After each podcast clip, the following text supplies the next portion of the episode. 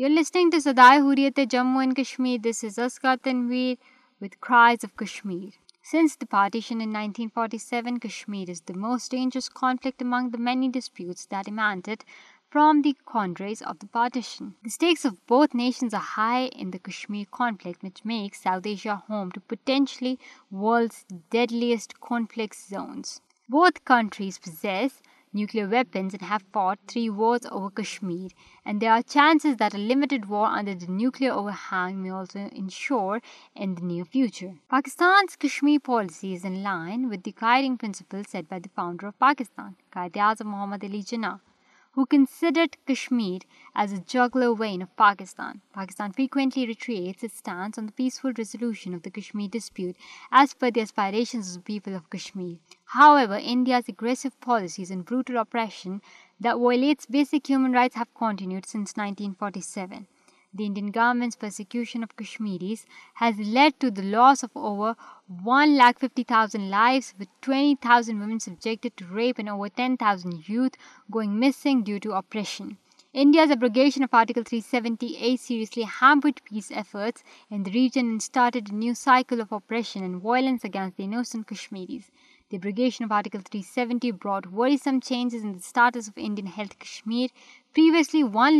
per good by the party Jammu seventy Any citizen from any state of India is permitted to buy property in Indian illegally occupied Jammu and Kashmir, which may gradually turn Kashmiris into a minority in their own territory. A similar strategy was adopted by Israel in Palestine. The Zionist government started buying Palestinian land in the 18th century and gradually settled their Jewish population and ultimately annexed 80% of the Palestinian land.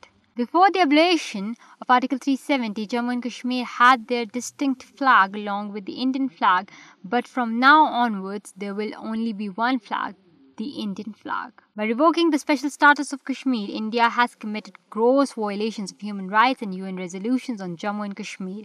Cession of Jammu Kashmir to India and Pakistan should be decided through the democratic method Indian parliament had no authorisation however now they can pass laws leading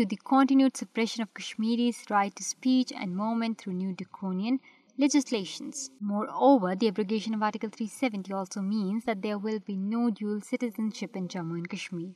Earlier, only permanent settlers of Indian illegally occupied Jammu and Kashmir could vote. But now, any Indian citizen can become a candidate in elections and cast their vote.